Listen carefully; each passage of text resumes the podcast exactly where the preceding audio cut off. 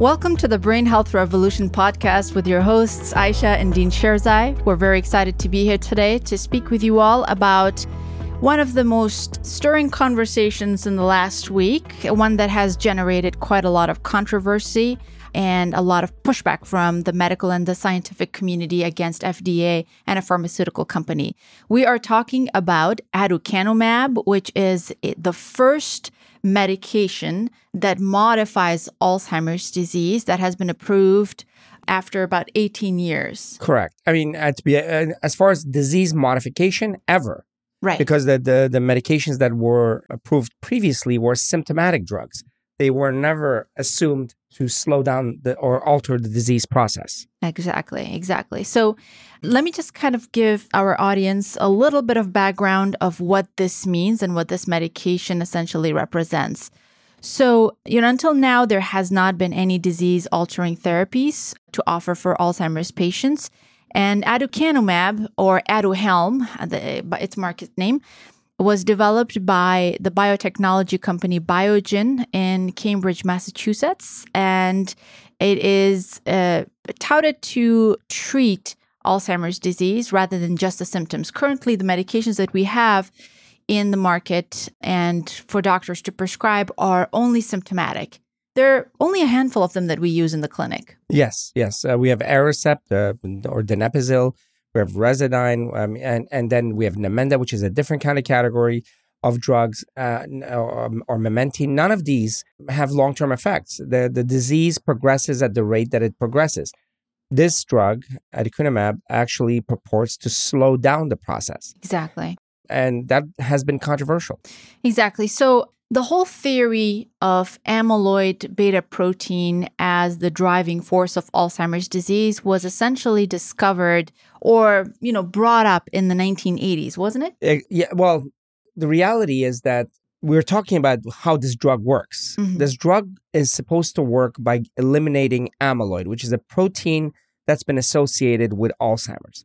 Alzheimer's being the biggest category in the dementia realm. Mm-hmm. Dementia is when cognition is affected at an extent where a person can't do their daily activities. Alzheimer's is the biggest category. And Alzheimer's is driven mostly, or has been assumed, that's why they call it the amyloid hypothesis, to be driven by amyloid. Although recently, there's now greater, more complex information that Tau is as much, if not more, involved, which is another protein. Nonetheless, that hypothesis by itself has not been confirmed. In fact, for a majority of Alzheimer's, people like myself and Aisha and others, and many others, believe that it might not be the cause, but downstream product of chronic disease, chronic trauma that accumulates. And there's genetic evidence for that. There's epidemiological evidence for that and much more. So amyloid is at the centerpiece of this. Right. There are some leaps being made here. Mm-hmm. Assuming that all Alzheimer's is driven by amyloid, assuming that removing amyloid is good, and assuming that when you remove amyloid, that you actually affect disease process. Those are three leaps that have been made here. Absolutely. And so there seems to be a dominance of the amyloid hypothesis in the last few decades. And this medication is aimed at reducing the number of amyloid beta plaques in the brain, and it's essentially associated with improvement in cognition. Yes. So amyloid is a protein that was actually first discovered when Alois Alzheimer, the first doctor that identified a patient with Alzheimer's, then looked at the brain tissue and found. I think that was in 1905, wasn't it? Yes, okay. and found amyloid. Amyloid is interesting. We all have it. We all accumulate it as we age, and almost everybody who ages develops amyloid. Right. Now, what is amyloid is a miscut, or what they call beta amyloid, is a miscut or inappropriate cut in a normal protein, which is a transmembrane protein. I'm not going to get too wonky in this, but... It's okay to get wonky, actually. Okay. There are a lot of people who would want some details. I think it's important. So there's a transmembrane protein. And all cells have these proteins that are traverse the length of the membrane. It's a lipid bilayer membrane, which means two layers of fat that create the cell structure. Through that, you have all these glycoproteins and proteins and all these systems that help transport, help protect against inflammation and also mark the cell as unique. One of those is APP, amyloid precursor protein that goes through the cell, a cell wall. And in cases of A beta protein, it is miscut. It's an inappropriate cut, and it creates this amyloid byproduct outside of the cell that accumulates. And then the rate of accumulation has been correlated with progression of disease. And that in itself is a problematic thought process, because just because you see something as another thing accumulates doesn't mean the two things are connected.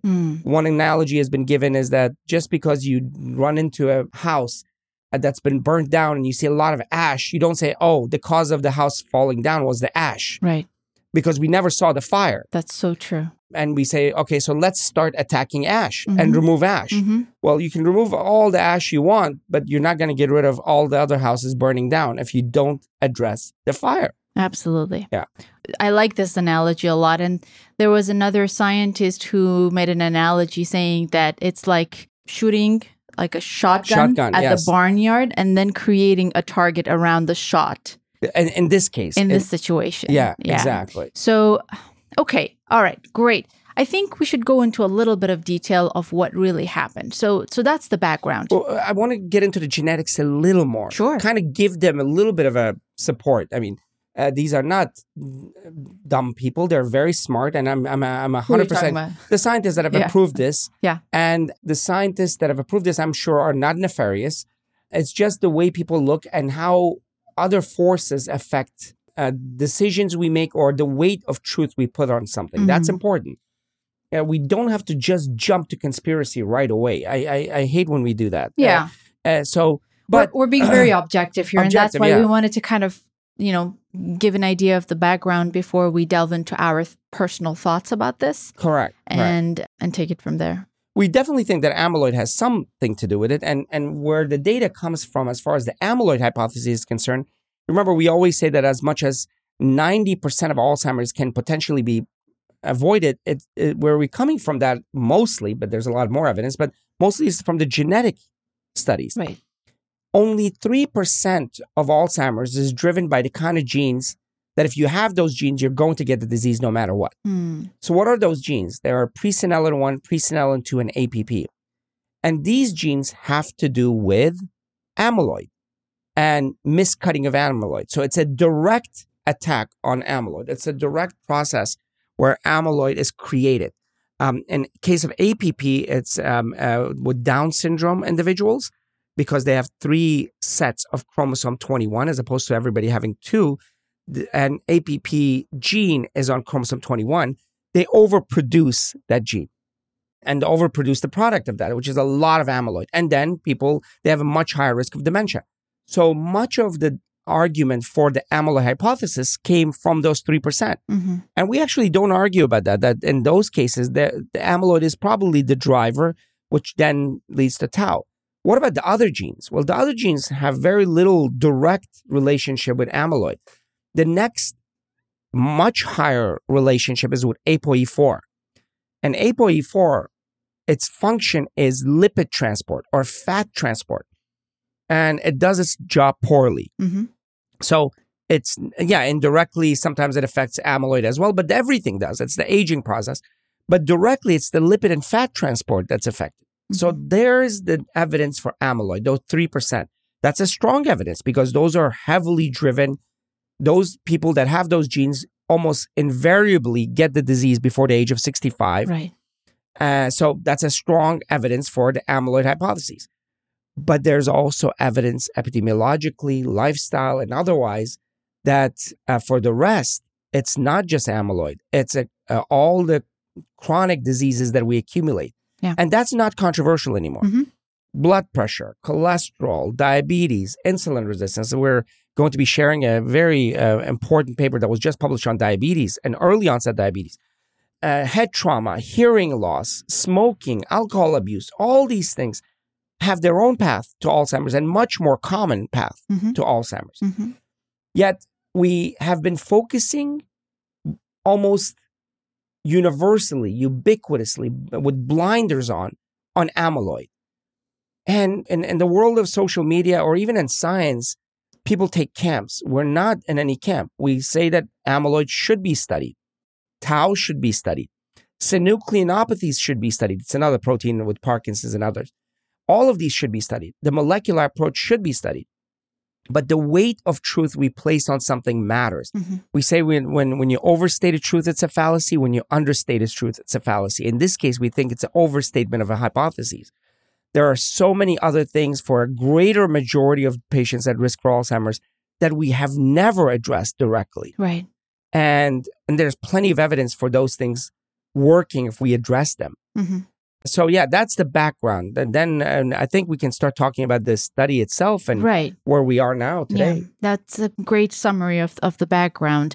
So based on this amyloid hypothesis, multiple pharmaceutical companies and multiple universities have been looking at anti-amyloid or amyloid-removing medication, and none of them have been successful. Decades of research. But in 2015, there was some early evidence by Biogen from the clinical trials of aducanumab that suggested that clearing amyloid plaque seemed to be accompanied by somewhat slowing of cognitive decline among Alzheimer's patients. Yes. But there have been evidence in the past where amyloid was removed, but there was never any evidence that the removal actually halted the disease or affected the disease exactly. process. And more importantly, often there were side effects. Exactly. Brain yes. swelling, white matter disease in massive numbers or in significant outcomes was always the thing that stopped the study going forward. Absolutely. And so based on this background and research, Biogen set up two very large identical clinical trials. They were called Engage and Emerge. Now, there were about 3,300 participants combined in these clinical trials. And these were individuals with mild cognitive impairment or mild dementia or just mild cognitive impairment in very early stages of Alzheimer's disease. And they either received the drug versus the placebo. The drug was given to them in a low or a high dose of aducanumab. And this was a monthly intravenous infusion. So they got the medication through their veins. And both of the studies were discontinued in March of 2019. And we both were at the Alzheimer's Association conference where they declared that an independent interim data analysis team showed that aducanumab treatment was futile. And although it cleared amyloid from the brain, it didn't really slow or stop the cognitive decline, and it was deemed unlikely to benefit any patients. But then Biogen, in October of 2019, a few months later, they started including additional data from the time the interim data analysis began through the date when the trial was stopped. And that analysis found that patients who were in the Emerge trial and those who got high doses of aducanumab showed a 22% slowing of their cognitive decline over a period of 18 months. And this was compared to placebo patients. And no such decline was recorded in the Engage study patients. Now, there was only statistical significance in this slowing in the subset of patients who received the highest dose of aducanumab. And so this was essentially a reanalysis.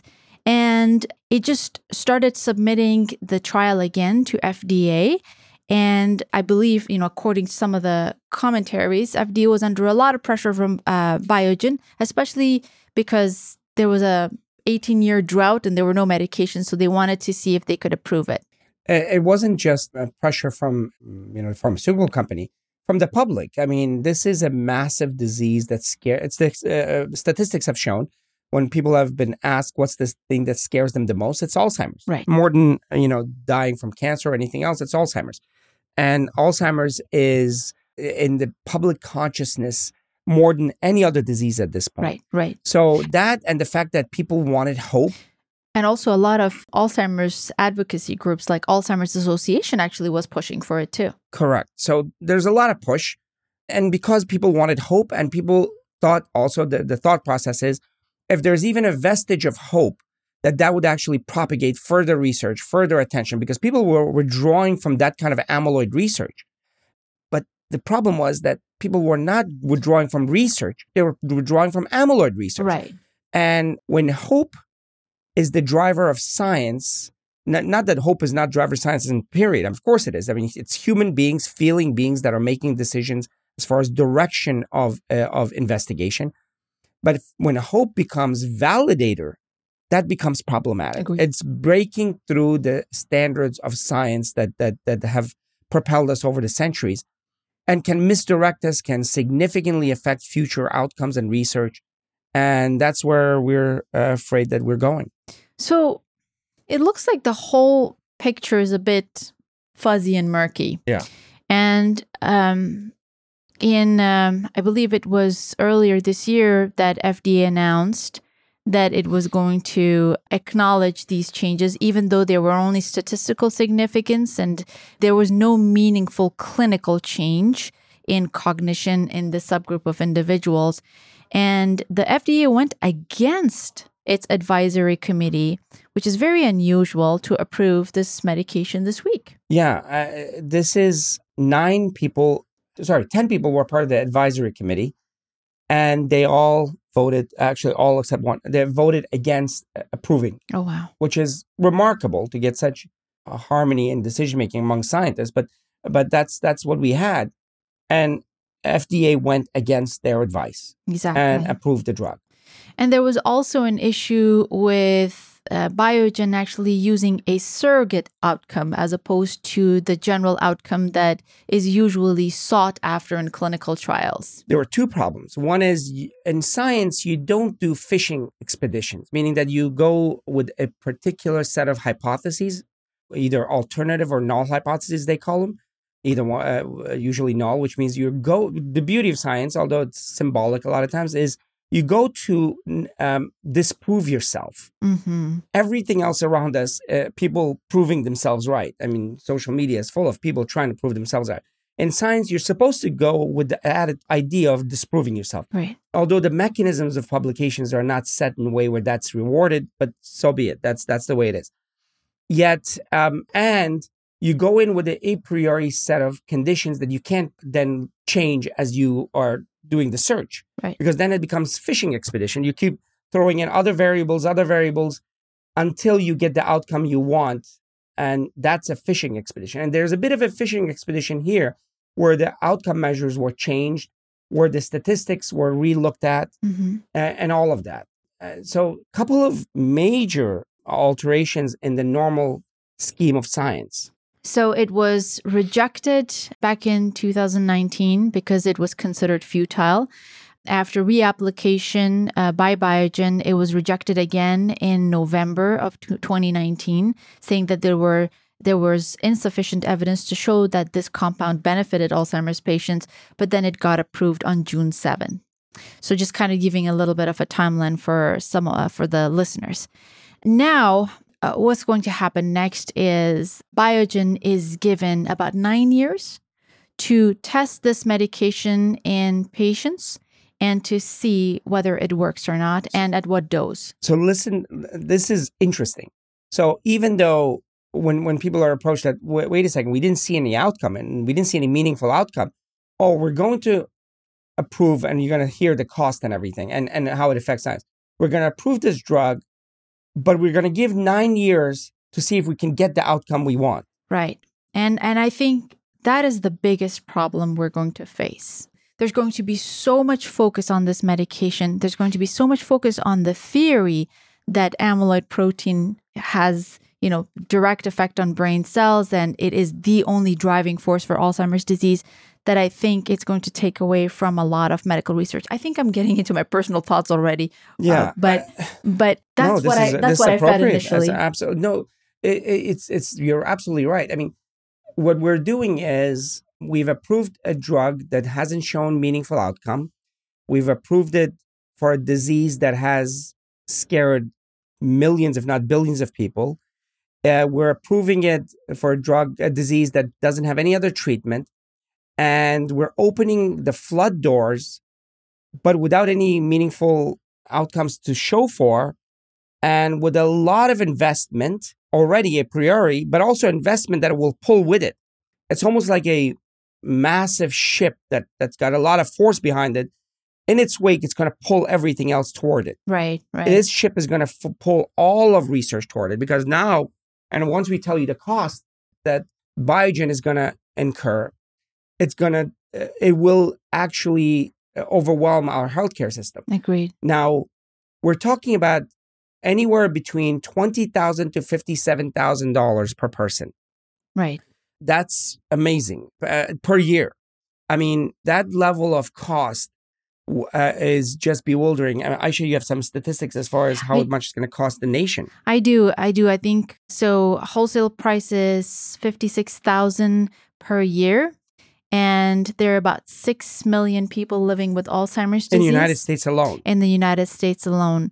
So look at that. So a price of $56,000 for an average patient per year, and this is like prescription of infusion. Even to a quarter of these people would end up costing about $100 billion. Now, here's the thing. The drug was never shown to have profound effect or any clinical effect, and it was only shown for a very small sliver of early MCIs, mild cognitive impairment patients. But guess what the drug has been approved for? For all Alzheimer's patients. Yeah, so there's no abatement. There's no signal of stopping or not giving it for advanced Alzheimer's or moderate Alzheimer's. Well, at least at this point, it's not clear. That will by itself overwhelm the healthcare system. When you have a $50 billion a year drug or $20 billion a year drug with nothing else in the wake, that will take all the attention. Remember when Aricept first came, 3 other companies all of a sudden went into the same field. Yeah. They created identical drugs.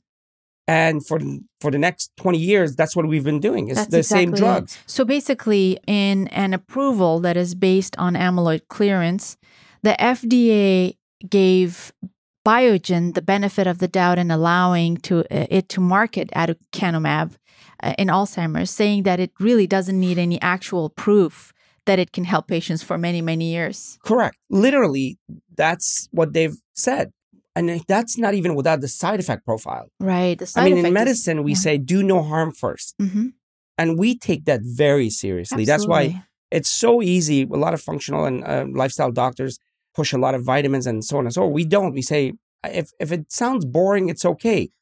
Lifestyle is good enough for us. Do no harm is at the core of what we do, and then do good. I wanted to actually read some of the side effects to our listeners. So around 40% of treated patients in Biogen's late-stage trials developed brain swelling. 40%. And most of them didn't suffer a lot of symptoms, but they definitely needed regular brain scans to avoid complications. And so that's not negligible. Brain swelling that's seen by imaging is not a normal thing. Right. Yes, you might not see death. You might not see any overt symptoms, but that's significant. Right. So you have a drug that whereupon you've seen 40% swelling of the brain. You've seen very little clinically meaningful outcome. The cost is going to be overwhelming. The way it will pull all research in one direction will be unstoppable. Mm-hmm. The 2 of us in the clinic are already seeing the pressure. Oh, we're getting phone calls and emails, and the clinic is getting overwhelmed because it's so difficult to actually converse about these nuances with families, and because they're desperate, and we understand the desperation. We saw the desperation in ourselves, in our own families. Oh, absolutely. With our grandparents. Absolutely. And there's also a sense of guilt of not doing anything about it. So yes. I envision some really difficult conversations in the clinic with our patients and their families. A lot of doctors in our university and others have contacted us saying that they feel awkward, they feel uncomfortable, but the pressure is just overwhelming to give this. And the word used is hope. That's the most powerful and positive word, and it's also the most dangerous and abused word, because people can use that to kind of direct false science. Yeah, absolutely. We love science. We love the scientific approach and the advances, but rushing costly treatments that may not have any proven results at the expense of very vulnerable people is borderline criminal, in my opinion. And it will take over the research.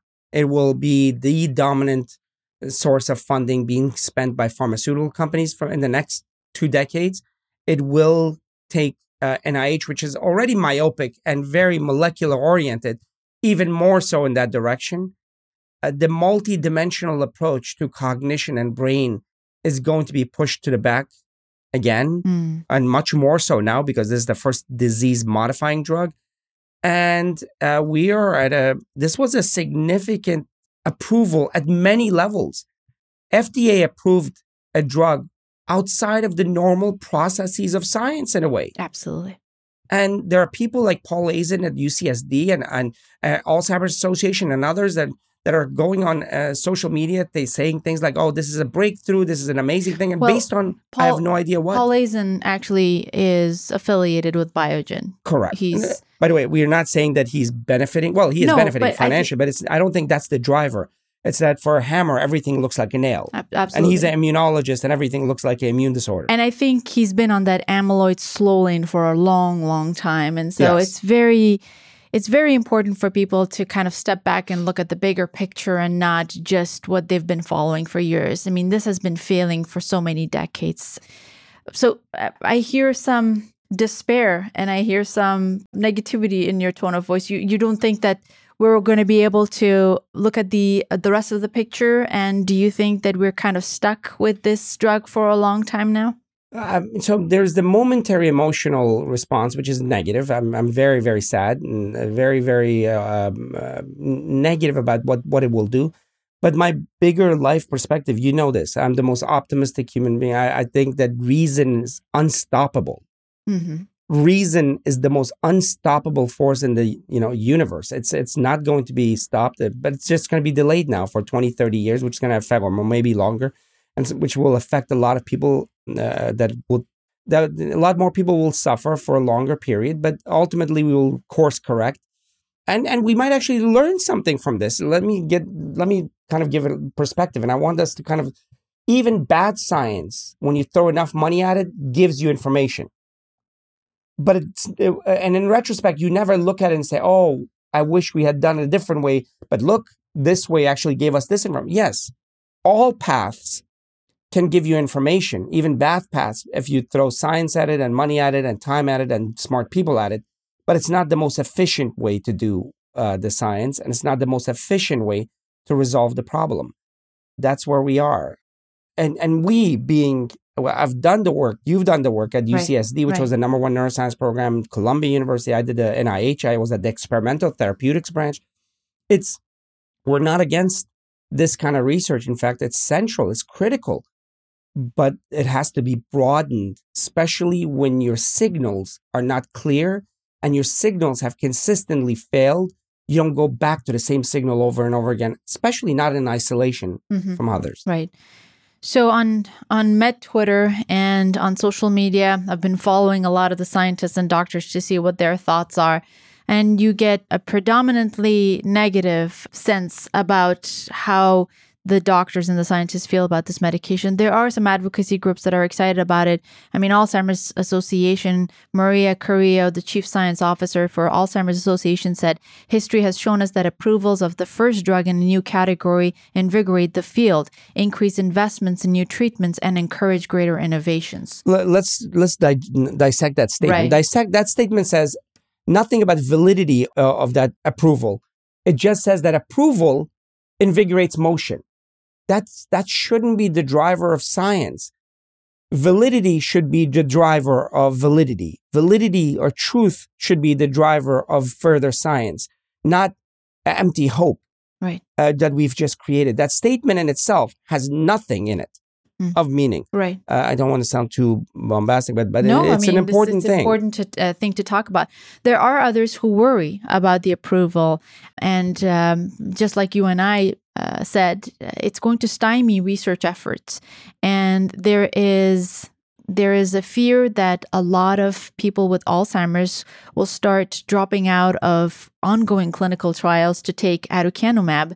And there are some that worry that drug developers will abandon other targets and they will start creating, medication like aducanumab And this is really going to set the research community back at least 10 to 20 years. Oh, I can guarantee that a lot of clinical trials that are using other mechanisms are going to fail because of recruitment, because the force of something like this will be so overwhelming that a person that has this, mild cognitive impairment or early dementia, there's no way that they will not take this. They will not go in this direction. And it kind of lowered the standard for research too, because if you're showing that amyloid lowering activity is enough to win regulatory approval, then it's going to discourage scientists and universities from developing other treatments that may benefit patients. So all in all, I think we have to speak about this. I'm going to take some questions from our audience here. There's one question saying, does the FDA ever reverse its approval if there is enough pushback from the medical community? Has that happened? So the pushback is this. So the board that actually gives advice, 3 of the 10 people actually resigned in the last couple of days. Yeah, they did. I've never heard of anything like this. Right. Where 3 of the top, usually they make a, they voice their the dismay. Even that doesn't happen that often because it's their advice is usually taken. They resigned in protest pretty much, which is remarkable. And I'm sure that the rest of the board will also voice their dismay about this. The reversal, I'm not sure. It's just too much momentum, too many forces wanting this to be approved. I don't see that reversing. Agreed. And I'll tell you, the pressure on us are so massive that it can be even career affecting. Because absolutely. If we are the directors of Brain Health and Alzheimer's Prevention Program in Loma Linda, in all these universities, and here's a drug that says that it can potentially slow it down, all the families wanting it, and if we say we don't give it, our career will be affected. Oh, I already lost a couple of patients based on just the statement that I made, and they're looking into some neurologists elsewhere who would approve this medication for them. And there will be, because there's so much money in it. Just the infusion component of it is a moneymaker now for the hospitals and the doctors. Right. There's another question. Why do they not recommend it for ApoE4 people? Because there is a small chance of brain bleeds. And so here's another thing to check. So people actually have to get checked for their ApoE4 status before getting this medication, which is another cost, another worry. Their children might start worrying that they might be carriers of the ApoE4. Just this whole thing now started where people have to get tested. When people used to ask us whether we should get ApoE4 tested, we would say, what's the utility? There's nothing we can do for you. And in this case, there actually is nothing. There's a drug that you can give for people who are non-ApoE4, but not for ApoE4. So now they know their status, yet they're not going to have anything done for them. So that anxiety itself becomes a self-fulfilling prophecy almost because it just creates that much tension. Debbie says, what stance will you be taking in your clinic? Is there a way for doctors to band together and get the focus off of this drug? Well, for us to come out like this was itself a little risky, but we've lived on the risky side all our life. We're used to it. But science side, I mean, we're not anti anything. We're making the argument, and I'm hoping that others will come and make the argument. These are powerful companies that also have relationship with hospitals. We will have pressure. I'm hoping our stand is what we just said. Will we give this drug to a very, very small percentage of people? I want to make sure that I don't do medicine by protest either. We still haven't figured out, is there a very, very small sliver of population that showed that benefit that we would say, okay, for this group, we would do it almost like experimentation and research, but that's not fiscally ethical. No. It's scientifically ethical in that case, I guess, but fiscally it's not ethical because we're using public... Yeah. Dean, I think there's basically no evidence that this thing works. Yeah. Yeah. I mean, it does remove amyloid, but and it ADLs. Never made any clinical significance. Correct. It affected the ADLs, which is activities of daily living for a short period of time and a very small subset. But we've never used those as meaningful outcomes to approve a drug for. So it's quite worrisome. So in my opinion, this was a setback in terms of the bigger research for Alzheimer's treatment. I'm encouraged to see scientists and neurologists standing up and voicing their opinion about this drug. But I'm also aware, very aware of the mechanics of pharmaceutical and industry research. And I hope to have more conversations in the near future with other individuals who may or may not agree with us on this to figure out and come to the truth together and see how we can all help our patients best. Correct. All right. That's about it. We just wanted to kind of share this. And the reason we're sharing this is not just is to talk about the science. And there will be other studies, there will be other drugs, not just for Alzheimer's, but for depression, anxiety. And we need to kind of distill it and understand it in a way as far as both functionality, utility, cost, side effect profile, all of those things before we can approve something otherwise. There are drugs out there that we're for. If somebody has very, very high cholesterol levels, there is a side effects to the cholesterol-lowering medications, but short-term, operative term being short-term, right, cholesterol-lowering medicines are important. And we're with a hope that lifestyle takes over time. So we're not completely against the drugs. Bonnie asked about the percentage of how lifestyle changes can be the best alternative to protect us, and especially if someone has ApoE4. The evidence so far is that anywhere between... Well, so there are different studies and different series, anywhere as low as 33% or as high as what we say. Ours is a little bit of extrapolation, but it's a meaningful extrapolation, as much as 90%. But at the minimum, somewhere around 60%. We're talking about avoiding dementia, not just affecting amyloid. So we think that, and that should be studied even further. So here's where we're holding ourselves. You know, this population should be studied in massive studies that actually have, you know, the kind of cost that you give to Biogen drugs or with these amyloid drugs, and followed over a period of time, not small little studies that everybody's doing, and then looked at all the biomarkers. And then we can say, okay, yes, lifestyle not only slowed down, which we think it does, and stopped the disease for a great number, but it did it in this way with this mechanics. We saw the cholesterol going down. We saw the amyloid levels being affected. We saw the imaging. All of that should be done. But so far, the evidence for lifestyle is much, much, much stronger. Agreed. Absolutely agreed. Okay, well, we're going to end the conversation here. Hope to have more conversations in the near future. And yeah, we'll take it from there. Love you all. Talk to you in the next few days.